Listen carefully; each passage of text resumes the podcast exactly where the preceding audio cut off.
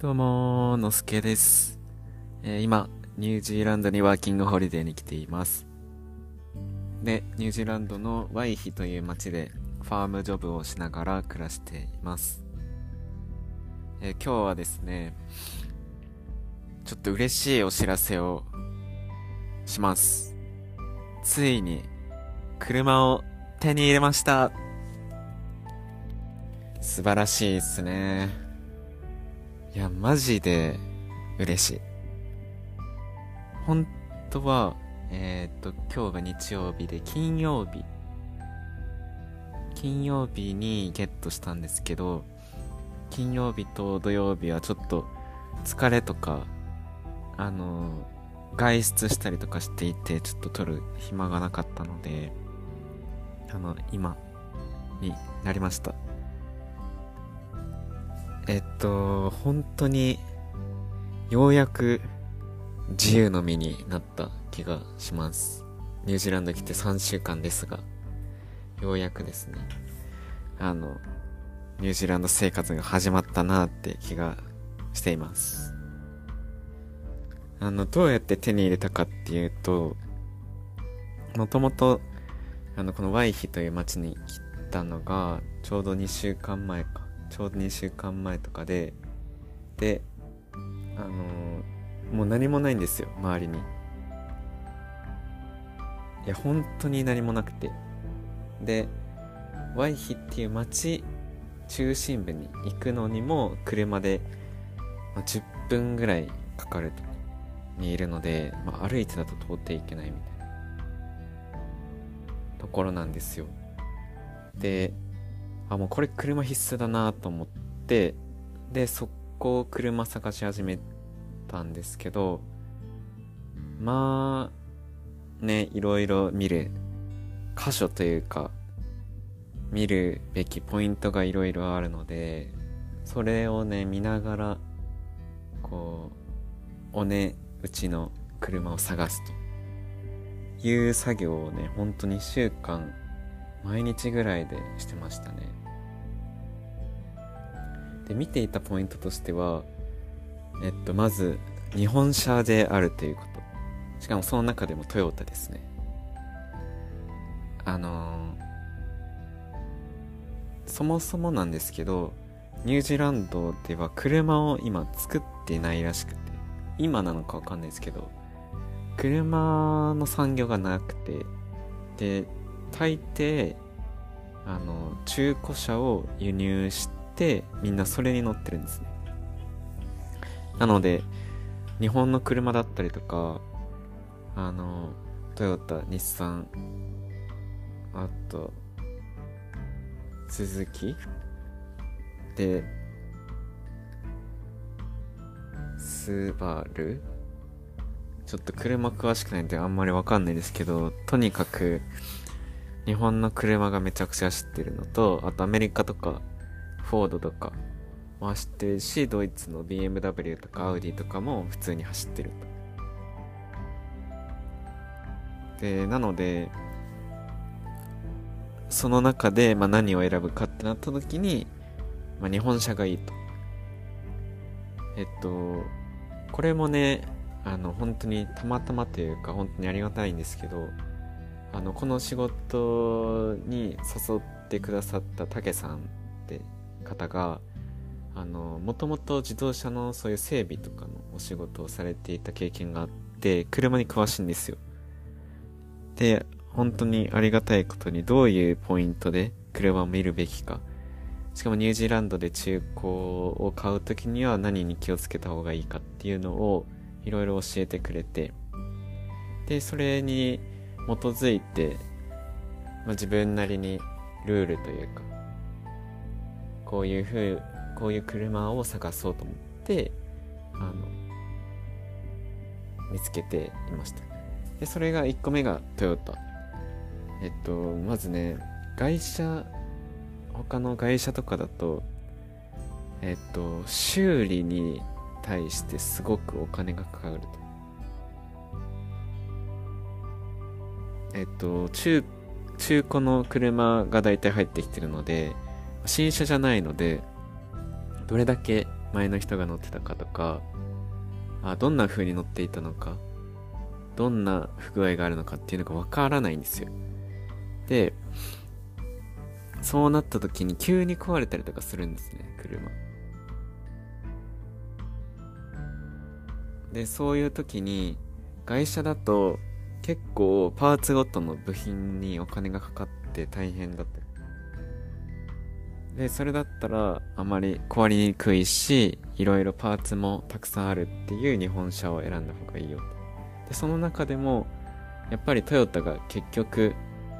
一番車として安定しているという。デザインとかねどうこうっていう話ではなくて1年間のワーキングホリデーで乗るんだったら壊れにくい安定したトヨタがいいということをね聞いてトヨタを選んでました。であとはあのこっちの車すごいびっくりすると思うんですけど10万キロ超えてる走行距離が10万キロ超えてる車ってのが普通なんですよ。逆に10万以下の車だとほぼ新車やんみたいなぐらいめちゃくちゃ車走ってます距離。あの普通に30万とかもいってる車とかあるんですけど日本だとありえないじゃないですか。まあでも実際やっぱそんなめちゃくちゃ壊れるっていうことは、まあ、30万ぐらい走ったらあるかもしれないですけど10万20万ぐらいだったら全然大丈夫だっていうことで24万キロ以内とかで探してましたね。走行距離が。24万キロ。であとは値段価格はえっと4000ドル以内を目安に見てました。4000ドルっていうと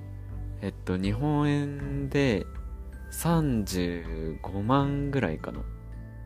35万ちょい36、7万とかなんですけどあの自分の今口座にあったお金がそれぐらいだったのでもうギリギリギリギリ あの生きていけるぐらいちょっと残して買えるぐらいが4000ドルだったのであのそれぐらいですね。それぐらいで見てました。であとは車のオーナー数えっと、所有者がどれだけいたかっていうのをなるべく少ない1人2人とかでの方がいいと。つまりたくさんいろんな人が乗ってる車ってもう適当に使ってる人が多いんですよ。乗り方だったりとか使い方。で結構シートが汚れていたりとかあとまあ、燃費が悪くなってたりとかするらしいんでその影響で。そこはあなるべくオーナー数が少ない車を選ぶようにしていました。あとはにえっと型式っていうのかな？が2000年以降。つまり2000年以降に作られた車を選んでましたね。これはなんかサイトか何かで見たんですけどえっとその方が2000年以降じゃないと何かに対応してないみたいなのを見た気がしたのとあとは、えっと、今2023年じゃないですか。なので2000年より前だとあの23年以上前に作られた車になるじゃないですか。あのそれぐらいの時の車ってそんなに使いたくなくないですかっていう。あのエンジンがねあのそもそもちっちゃかったりとかそんなに良くなかったりとかやっぱ性能が落ちてたりっていう部分もあるんですけどなんか気持ち的に2000年以降がいいなっていうのでそれを作ってました。ああとはえっと後ろの荷物入れと後部座席をフラットに倒すことができるっていうものを、えっと、選んでました。これはすごく個人的なこだわりなんですけどえ、っと車でこれから移動するのとプラスで車で旅をするだろうなっていうのがあってもしえっと宿がないとかもう今日は車で寝ようとかってなった時に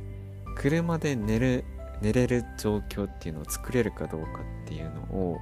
見てました。あの乳児でやりたいことの中の一つに車中泊してあの朝日を眺めるっていうのがあるんですけどそれをねちょっとするためにはなるべく寝れる環境っていうのがないと厳しいなって思ってそこはねちょっとニュージーランドでせっかく旅をするならそういう経験もしたいなと思ってあのフルフラットにできる車を選んでました。ちなみにあの世界で確か最初に朝日が拝める場所っていうのがニュージーランドにあった気がするのでちょっとねそれをうん達成というか経験したいなと思ってます。それぐらいかな。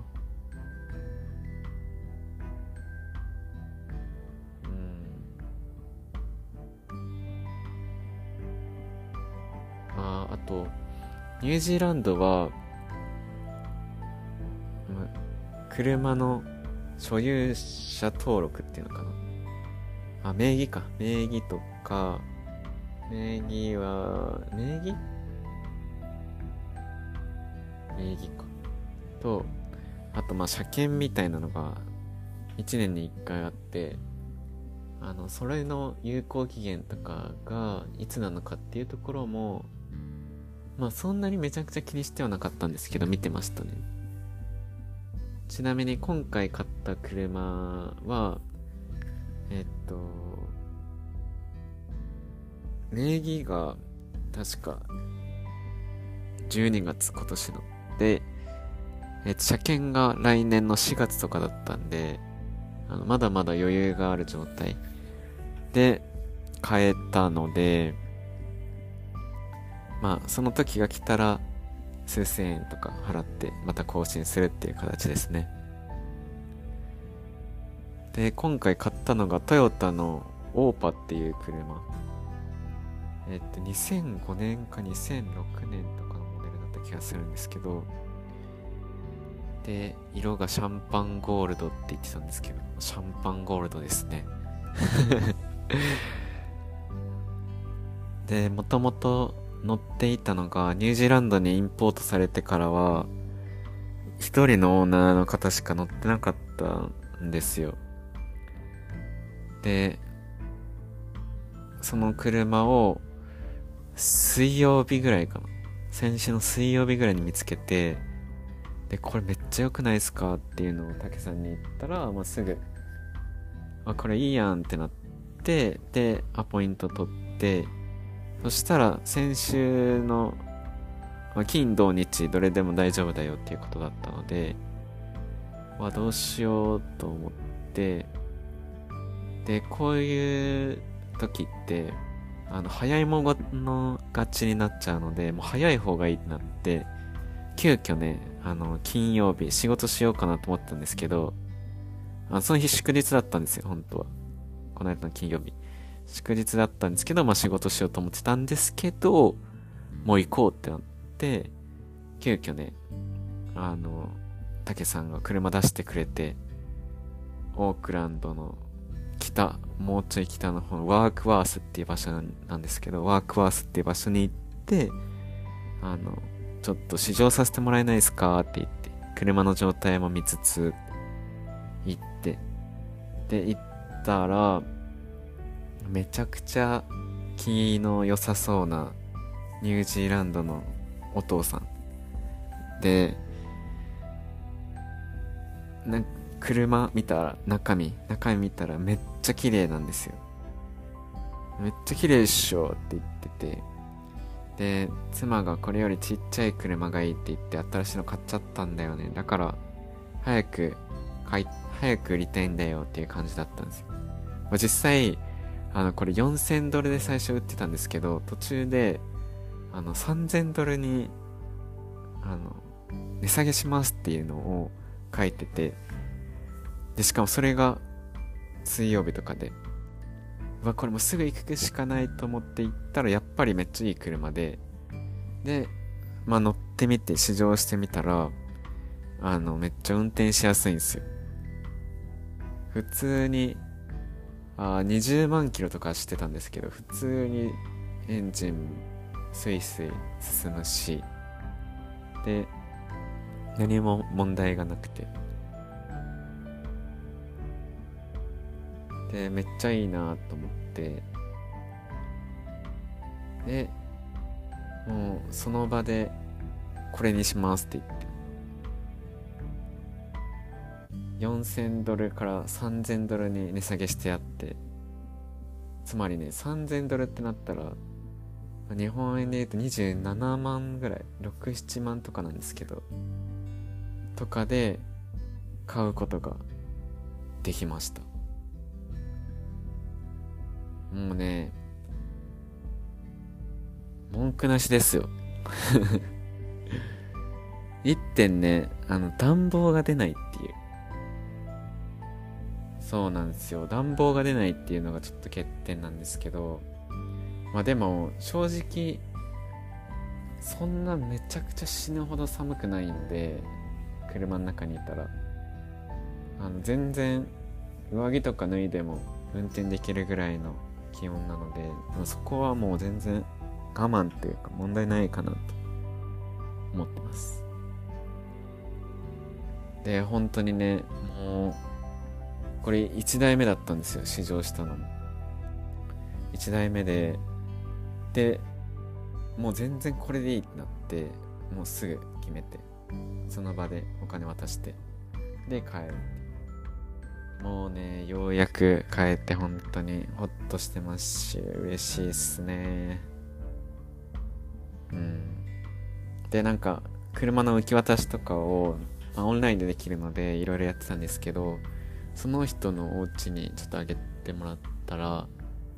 あの無駄がなくてめちゃくちゃ綺麗なお家だったんですよ。物もなんかそんな多くないし。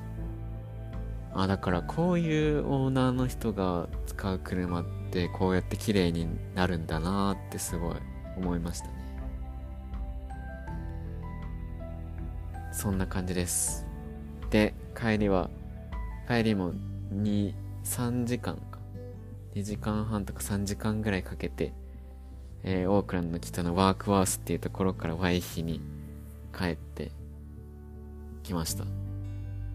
もうね、やっぱり自分で移動できるって本当に幸せだなって思いますし、移動する手段があるっていうのってすごい選択肢がめちゃくちゃ広がるなって、うん、感じましたね。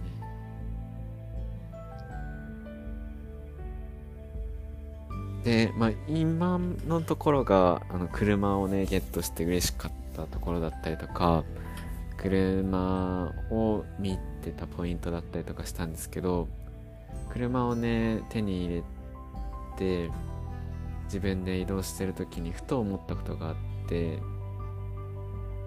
あの正直ねめちゃくちゃたけさんにお世話になってるんですよ。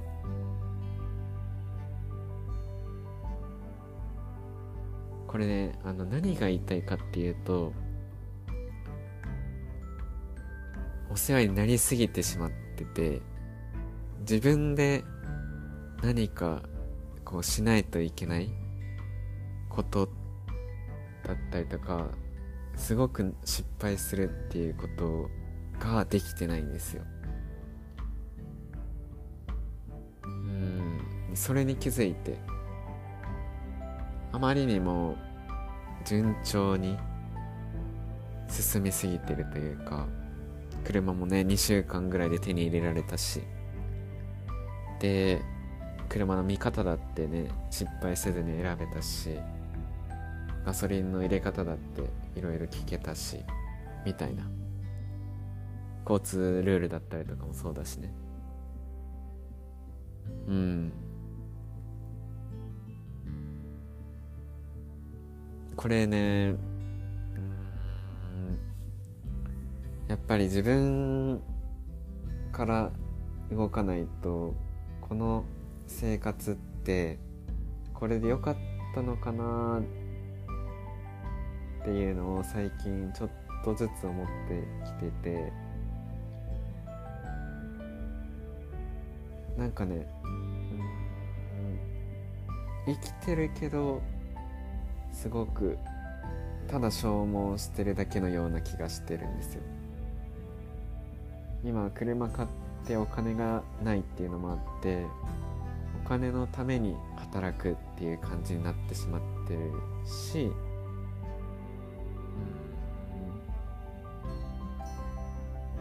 なんかその働くっていうのもやっぱお金のためっていうところだと慣れというかそこに思い、うん、思いを乗せなくても別に良くなるんですよ。その仕事に対して。だからねこれがねあんまり良くないなと思ってて。ちょっとねまあすぐにはできないかもしれないんですけど家を別のところであのシェアハウスみたいなところに移動したりとかあとは新しい仕事を見つけたりとかなんかそういう風にして環境を変えないとなーってちょっと思ってます。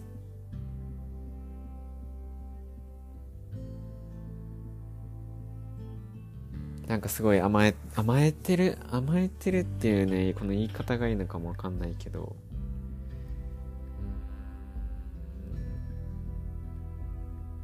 ふっとねこうこれでいいんだっけって思うことがあったのでちょっとね今週はそこら辺を考えながら次どうしよっかなっていうのも次とかここでの仕事とここの家っていうのをいつまでどう過ごそうかなっていうのをちょっと考えながら過ごしていきたいなって思ってます。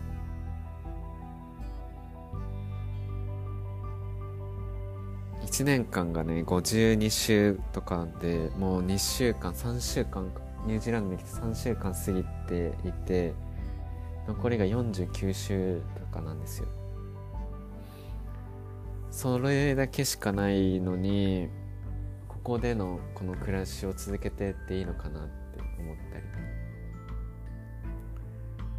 ただ消耗するだけの日々を過ごしてるんだったらちょっともったいないなと思ってるのでどうするか、まあ、心の持ちようの話ではあると思うんですけどこれでいいのかなっていうのをね改めて自問自答して次のね暮らしっていうのをちょっと決めたいなと思いますね。うん。自分に言い聞かせてます。これでいいんだっけっていうのをちょっと考えようと思ってますね。はいそんな感じです。あの前回あのお便りですね。お便りコーナーを、えー、と質問いただいてたのでお便りを読んで質問に答えたんですけどちょっとその時にねあのあまりにも質問がその人っぽすぎてあのうっかり名前を言ってしまったんですけどあの安心してください。あの次からはねもう名前は本名は 言わないようにラジオネームで話すようにするのであの皆さんももしお便りをね送ろうかどうか迷ってるのに本名をさらされたら嫌だっていうねから送らないっていう人がねちょっといたら悲しいなと思ったのでちょっとそこだけお詫びというかあのそういうことはないこれからはないと思うのであの安心して